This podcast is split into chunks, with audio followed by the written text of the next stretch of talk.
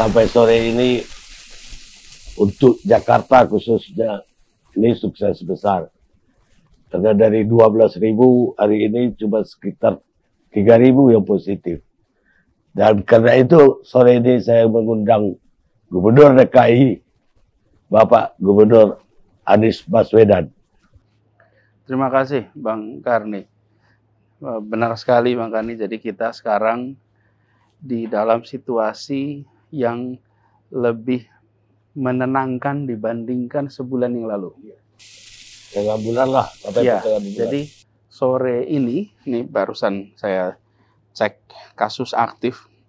Jadi selalu yang kita perhatikan makanya adalah kasus aktif. Karena kasus aktif itu menggambarkan jumlah orang yang harus ditangani. Mereka yang positif sudah terkonfirmasi, tetapi belum sembuh. Nah, kasus aktif hari ini adalah sembilan belas ribu tujuh ratus tiga puluh tujuh. sembilan belas ribu. Angka sembilan belas ribu itu banyak. Ya. Tetap banyak. Tetapi kalau dibandingkan dengan eh, pertengahan bulan, belasan, itu kita sempat seratus tiga belas ribu. Kenapa kok mengkhawatirkan kalau kasus aktif itu? Karena begini Bang Karni, dari seratus persen kasus aktif, lima persen itu gejalanya berat, ini perlu I C U. dua puluh lima persen kira-kira itu adalah kondisi membutuhkan perawatan di rumah sakit. Lalu tujuh puluh persen baru gejala ringan atau tanpa gejala. Nah jadi Bang, tiga puluh persen kan. Jadi kalau sekarang itu kira-kira kita ada dua puluh ribu kasus gitu ya, supaya gampang hitungnya. Maka ada sekitar enam ribu orang yang membutuhkan perawatan rumah sakit. Jadi ketika kasus aktifnya itu membesar, maka kemampuan rumah sakit untuk menampung tidak ada. Disitulah mengapa kasus aktif itu selalu jadi perhatian. Karena setiap kali ada penambahan kasus aktif, kami selalu khawatir tentang rumah sakitnya cukup atau tidak. Kalau yang tujuh puluh persen itu bisa isolasi dengan sederhana di rumah, Bang. Tapi yang tiga puluh persen ini. Nah, itulah sebabnya ketika situasi sekarang kita menyaksikan sudah turun. Nah, apa yang terjadi? Satu, ini adalah hasil kerja kolektif seluruh rakyat. Kenapa saya istilahkan kerja kolektif seluruh rakyat? Karena mobilitas dan interaksi antar warga itu menjadi salah satu sumber penularan. Ketika warga memilih untuk bertahan di rumah, memilih mengurangi mobilitas, mengurangi aktivitas, maka di situ tingkat penularan langsung turun. Nah, selama P P K M kemarin, kita menyaksikan hasilnya sekarang.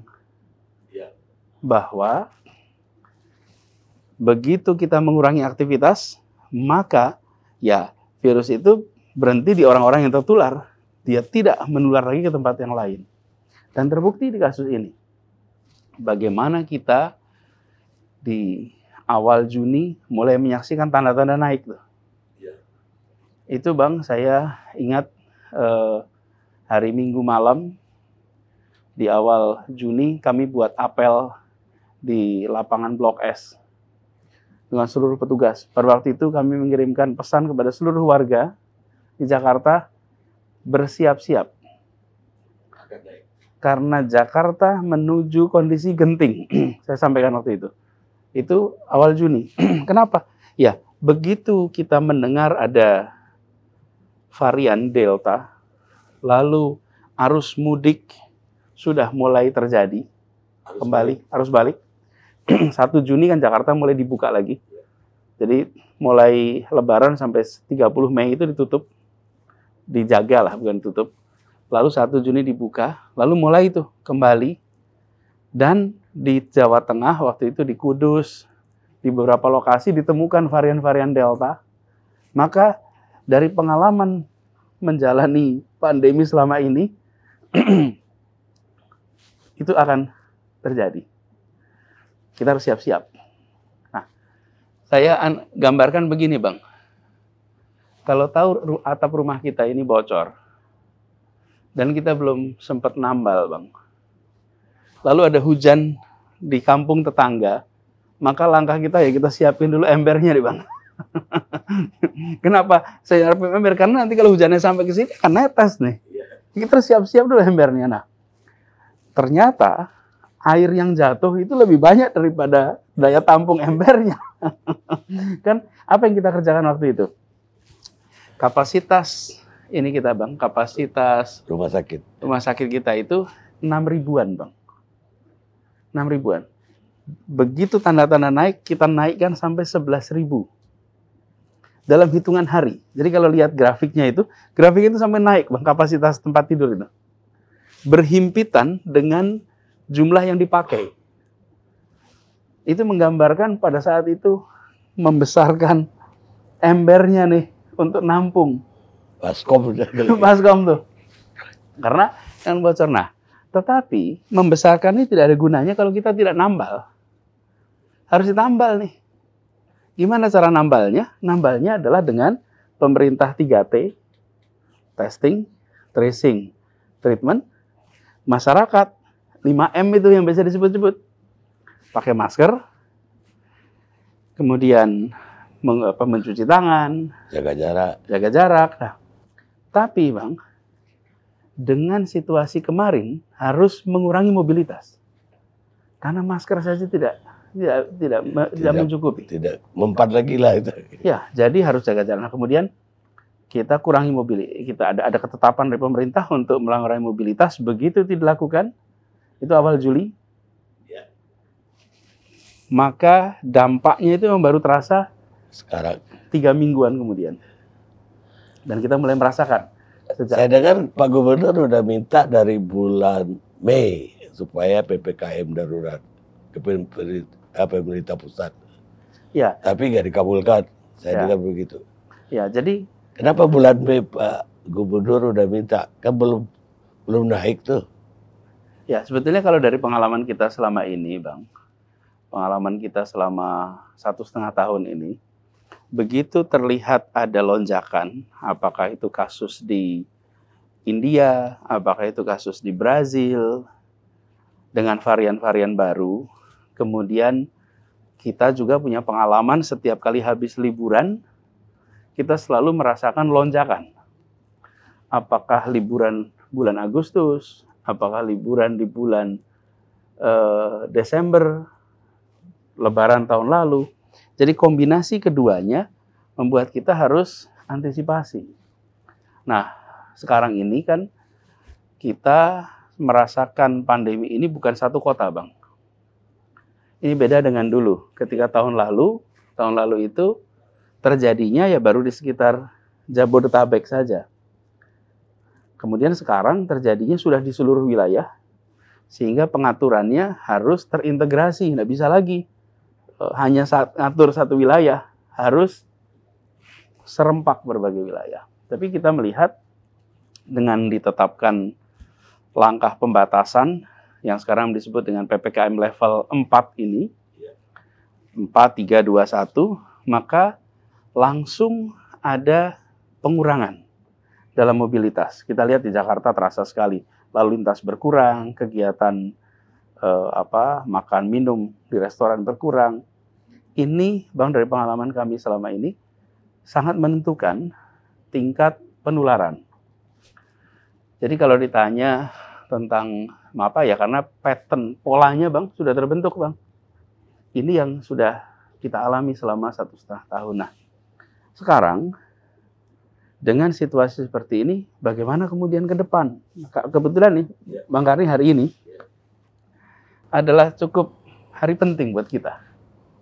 Karena akan memutuskan kita mau sibuk terus begini atau kita longgarkan. Tapi begini Bang, tanggal tiga belas Juni, waktu itu Bapak Presiden memberikan target vaksinasi di Jakarta. Vaksinasi tujuh koma lima juta orang di akhir bulan Agustus. Dan hari ini tujuh koma lima juta itu tercapai. Udah tercapai. Satu bulan sebelum targetnya. Jadi satu yeah. bulan lebih awal. Yeah, yeah, yeah, yeah, yeah. Jadi hari ini kita bisa bilang tujuh koma lima juta sudah divaksin. Nah, inilah yang ke depan, Bang. Jadi temuan kita adalah mereka yang sudah divaksin itu hanya dua koma tiga persen yang terinfeksi. Dan dari dua koma tiga persen yang terinfeksi, itu gejalanya ringan atau tanpa gejala. Ini kita bukan pakai sampel, tapi pakai seluruh yang sudah mendapatkan vaksin. Ketika ini digunakan studinya itu empat koma dua juta waktu itu. empat koma dua juta orang yang sudah divaksin, yang muncul hanya dua koma tiga persen. Lalu, apakah ada yang meninggal? Ada, Bang. Ada. Yang sudah divaksin dan kemudian sesudah itu kena COVID, ada nol koma nol satu tiga persen. Jadi kira-kira tiga belas kasus per seratus ribu penduduk. Apakah menghindarkan kematian itu bisa? Tidak. Ya, kematian itu tangan Allah, Bang. Apa? Hidup, mati, itu kematian tangan Allah. Tapi, kalau divaksin, risiko mengalami gejala berat itu menjadi lebih kecil, apalagi risiko untuk terjadi fatalitas. Sehingga kita ke depan ini akan mewajibkan vaksinasi. Jadi kalau barbershop membuka, tukang potong rambut membuka, maka yang motong rambutnya harus sudah vaksin, yang mau dipotongnya harus sudah vaksin. Restoran mau buka, maka yang mengelola restoran, karyawannya harus sudah vaksin, yang boleh masuk hanya yang sudah vaksin. Nanti mal dibuka, maka yang mengelola mal, karyawan harus sudah vaksin, yang mau masuk hanya boleh yang sudah vaksin. Kenapa kok hanya boleh yang sudah vaksin? Karena tujuan kita kan mau melindungi rakyat. Mereka yang sudah tervaksinasi, kalaupun sampai terpapar, maka gejalanya akan ringan atau tanpa gejala. Tapi kalau belum vaksin, dibiarkan berinteraksi, lalu tertular, dia akan mengalami gejala berat, dia berpotensi mengalami fatalitas. Jadi, kewajiban vaksin ini bukan untuk mengosongkan stok vaksin. Ini adalah untuk melindungi orang. Nah, kami di Jakarta karena sekarang sudah tujuh koma lima juta, Bang, maka kami berani melakukan langkah itu. Bahwa harus vaksin, terus ditambah lagi, di Jakarta ada lebih dari tiga ratus tempat vaksinasi. Jadi kapan saja bisa mampir ke, ke puskesmas atau ke rumah sakit terdekat, langsung bisa ikut vaksin. Atau daftar lewat ini apa? JAKI. Ini. JAKI ini aplikasi, daftar di situ, nanti pilih. Jadi kita, Bang, ke depan, masker mungkin masih harus pakai terus. Tapi kita harus memastikan bahwa badan kita sudah diajari untuk mendeteksi virus ini. Diajarinya lewat vaksin. Walaupun ya orang masih meragukan keefektivitasan dari Sinovac. Ya, nah kita di Jakarta hampir semua Sinovac. Ya makanya, walaupun Sinovac ya, ya. dipakai. Dan nyat, kita kan begini, kalau yang di Jakarta itu adalah bukti empiris.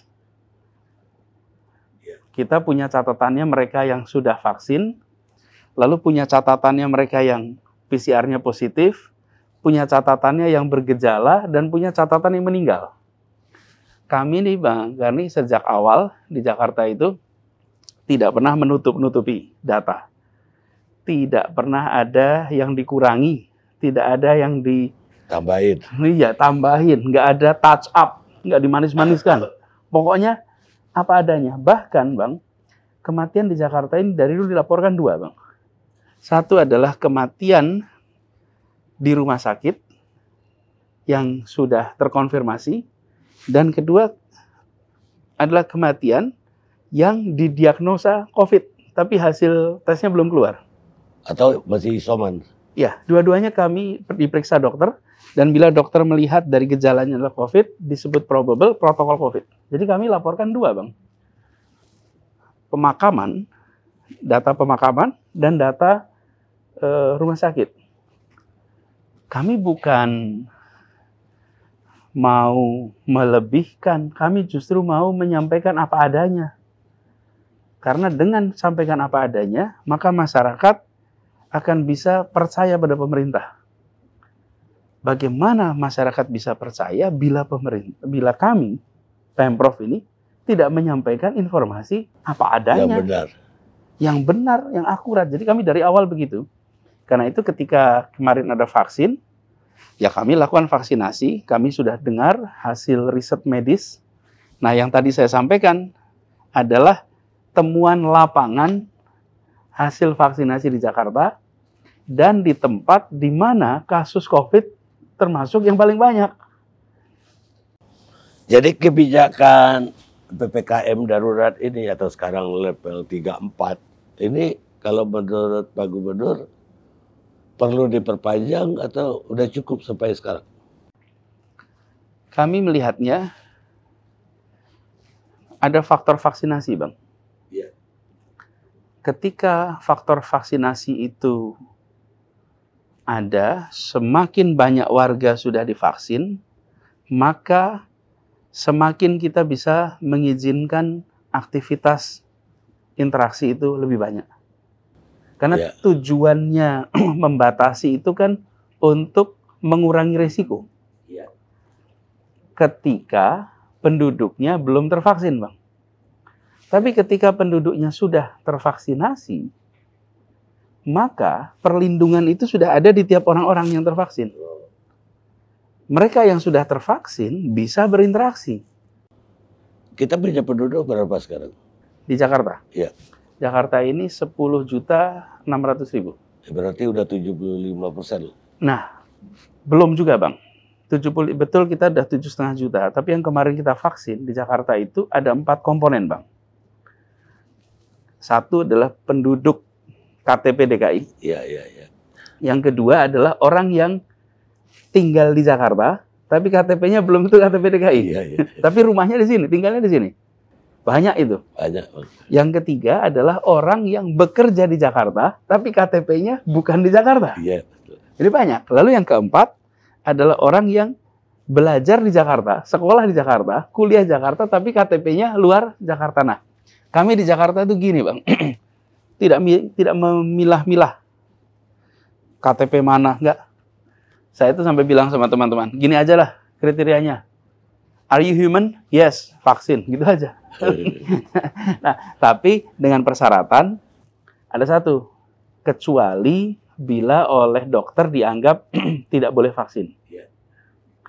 Tapi kami itu memvaksin, jadi banyak, Bang. Artinya kalau kita lihat tadi, dari angka yang tadi saya sampaikan, empat, sekitar empat koma lima juta, itu adalah warga D K I, tiga juta itu ada, warga D K I, maksudnya K T P D K I, tiga juta itu orang yang bekerja di Jakarta. Dan dari tiga juta ini, Bang, satu koma enam juta adalah pekerja publik. Jadi di Jakarta ini, pekerja publiknya itu ternyata banyak yang tidak tinggal di Jakarta, Pak. Pekerja publik itu kan orang yang melayani masyarakat. Iya, iya. Jadi bekerja, pekerja publik itu satu koma enam juta. Itu ternyata K T P-nya bukan Jakarta. Tapi mereka kita vaksin juga, karena mereka bekerja di kota ini. Dia bergaul sama kita. Betul. Karena itulah sekarang ini, Bang, walaupun kita sudah sampai tujuh koma lima juta, tapi vaksinasinya harus jalan terus. Jadi mungkin kita akan harus mentarget jauh di atas angka sebelas juta. Karena kalau cuma yang sepuluh koma enam itu orang yang ber-K T P Jakarta. Jakarta. Sementara kenyataannya kan lebih banyak dari itu. Iya, penduduknya lebih banyak dibanding yang ber-K T P. Betul. Tapi uh, kalau begitu udah boleh yang P P K M-nya di, lebih dilonggarkan, Dok? Ya, nanti ini yang, yang akan dibahas tentu dengan dengan pemerintah. Tapi kami melihat kan juga tidak mungkin pembatasan itu berlangsung tanpa tanpa batas, Bang. Iya. Tanpa Dan, batas. Ya itu persoalan kita kan. Ya, saya kira juga persoalan Pak Gubernur dari awal dengan pemerintah pusat juga itu. Artinya pemerintah pusat lihat kondisi perekonomian. Bukan untuk cari untung besar-besaran, tapi ini kan tiang hidup juga. Walaupun bukan penyakit. Kalau ekonomi orang itu mati, Iya, dia juga bisa mati kelaparan. Sementara kan dana sosial, bantuan sosial untuk nasional hampir dikatakan uh, berantakan. Ya. Nah, ini Bang, makanya situasi tahun ini itu ada, tadi saya bilang, faktor vaksin, Bang. Di Jakarta ini, dengan kita genjot vaksinasi, disiapkan warga bisa datang kemana saja. Satu hari ini, Bang, rata-rata itu seratus tiga ribu vaksin, Bang. Satu hari. Terima kasih pada Pak apa, Menkes, Pak Budi Gunadi Sadikin. Karena beliau menyiapkan vaksinnya. Jadi dari Kementerian Kesehatan vaksinnya. Lalu kita selenggarakan di lebih dari tiga ratus lokasi setiap hari. Itu Pemda aja? Pemda. Ya di luar Pemda kan swasta juga sekarang dikerahkan.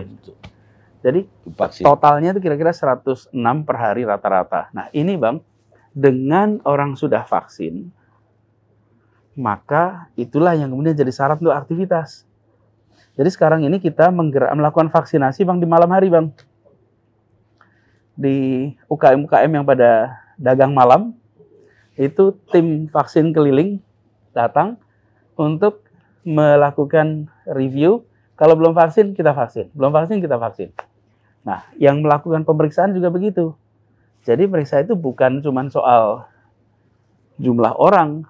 Sudah vaksin belum? Kalau sudah vaksin, silakan terus. Kalau belum, vaksin dulu. Jadi, penentunya, kalau tahun lalu belum ada itu, Bang. Ya, belum ya. Ada vaksin. Ya. Barangnya juga belum. Belum cukup. Ada. Nah, sekarang dengan adanya vaksin, kita lebih leluasa. Lalu, bansos, Bang. Di Jakarta ini, ada satu koma delapan juta kepala keluarga yang mendapatkan bantuan sosial bulanan. Kami, D D K I, bertanggung jawab atas satu juta, lalu Kementerian Sosial yang delapan ratus ribu. Jadi, dari satu koma delapan itu. Nah, yang bagian D K I, alhamdulillah sudah kita bagi semua. A P B D itu? A P B D. Kenapa bisa dibagi semua langsung? Karena kami menggunakan rekening bank. B R I itu? Bank, bank D K I. Oh, Bank D K I. Jadi semua penerima itu sudah punya rekening Bank D K I. Sehingga begitu hari ini diputuskan transfer, ya hari ini juga ada di rekening, rekening mereka. Dia. Kemudian beras juga diberikan. Jadi buffer itu disiapkan.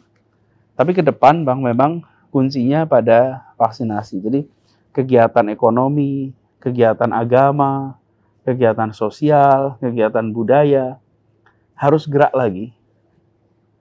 Syaratnya sudah pada vaksin.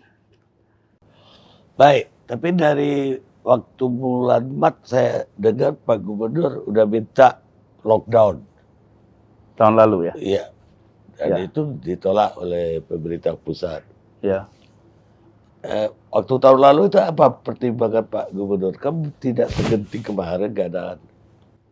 Ya, jadi kami waktu itu melihat peristiwa ini COVID itu baru terjadi di titik-titik di Jakarta. Karena Jakarta adalah pintu gerbangnya dunia.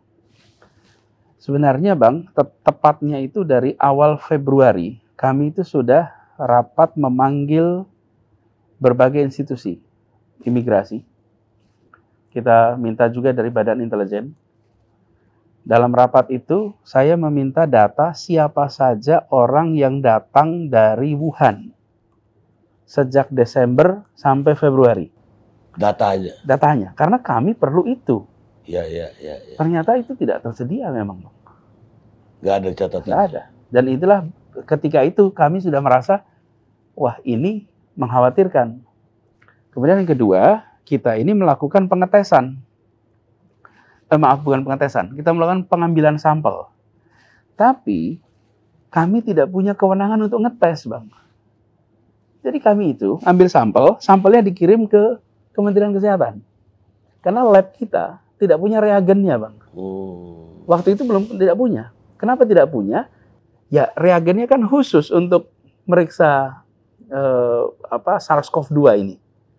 Dan hanya laboratorium yang memiliki otoritas yang boleh mendapatkan reagen itu. Nah, reagennya ada di eh, Kemenkes. namanya itu uh, lab uh, saya lupa laboratoriumnya apa kementerian Litbangkes. Litbangkes. Jadi kami kirim, setiap hari kami kirim. Kirim lagi, kirim lagi, kirim lagi. Semuanya dibilang negatif, negatif, negatif, negatif loh. Masa dari ratusan orang yang dikirim itu semuanya negatif. Negatif. Itu dari Januari, Februari. Sampai kemudian pada tanggal satu Maret saya sampaikan bahwa kami memiliki, kalau itu istilahnya masih O D P sama P D P. Iya, iya, iya. Orang dalam pemantauan sama pasien dalam perawatan. Iya. Jadi saya katakan kami di Jakarta ini ada sekian orang O D P, ada sekian P D P. Waktu itu ramai, Pak. Dan sempat dibantah oleh Pak Menkes bahwa tidak ada kasus. Tanggal satu Maret. Tanggal dua Maret diumumkan oleh Bapak Presiden. Iya. Dua kasus pertama.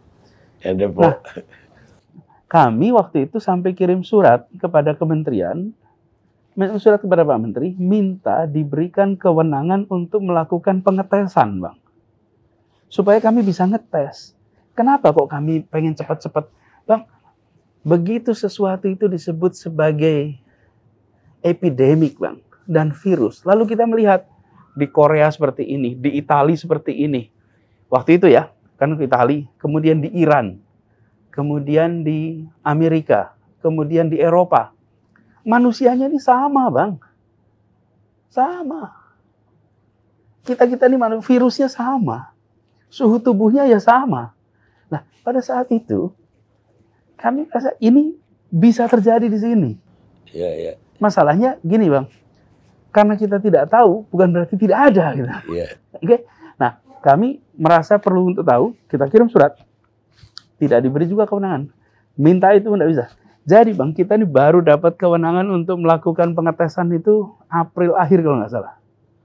Baru dapat. Nah, lalu kita melihat kondisi seperti itu, kami khawatir ini akan meluas ke seluruh Indonesia. Mumpung ini masih di Jakarta. Tutup dulu. Kita protek. Protek, supaya dia tidak nyebar kemana-mana. Jadi karena itulah kenapa kita meminta untuk dilakukan pembatasan. Sebab kalau kalau hanya mikirin Jakarta, ya sebetulnya kita temukan aja kasusnya. Tapi ini kita khawatir. Kami saja yang kepengen tahu nih yang dari Wuhan ini berapa banyak. Ya, jadi itu peristiwa kalaupun, tahun lalu. Kalaupun itu kita pikir Jakarta, tapi menyebar ke daerah. Dari daerahnya nanti balik lagi ke kita. Pingpong aja. Dan ya, waktu itu kami mengusulkan agar pembatasan juga tidak dilakukan hanya Jakarta. Tapi Jabodetabek. Ya mungkin gara-gara itu juga tidak dikabulkan oleh pemerintah pusat. Karena pemerintah pusat sendiri belum yakin. Maka waktu itu ada, apa namanya, ada yang berpendapat, wah, orang Indonesia nggak bakalan kena waktu itu. Nah, itulah makanya, Bang, kami... Karena kita negara tropis. Kami merasa penting sekali untuk menggunakan ilmu pengetahuan dalam pengambilan langkah-langkah kebijakan. Karena dalam situasi e, seperti ini, e, seperti pandemi begini, ada ilmunya nih, Bang. Kita kebetulan fakultasnya lain, Bang. Jadi harus tanya pada fakultas yang benar, Bang. Kalau tidak, salah nanti. Dan ini, Bang, sebetulnya, kalau boleh saya sampaikan, titik ubahnya kapan?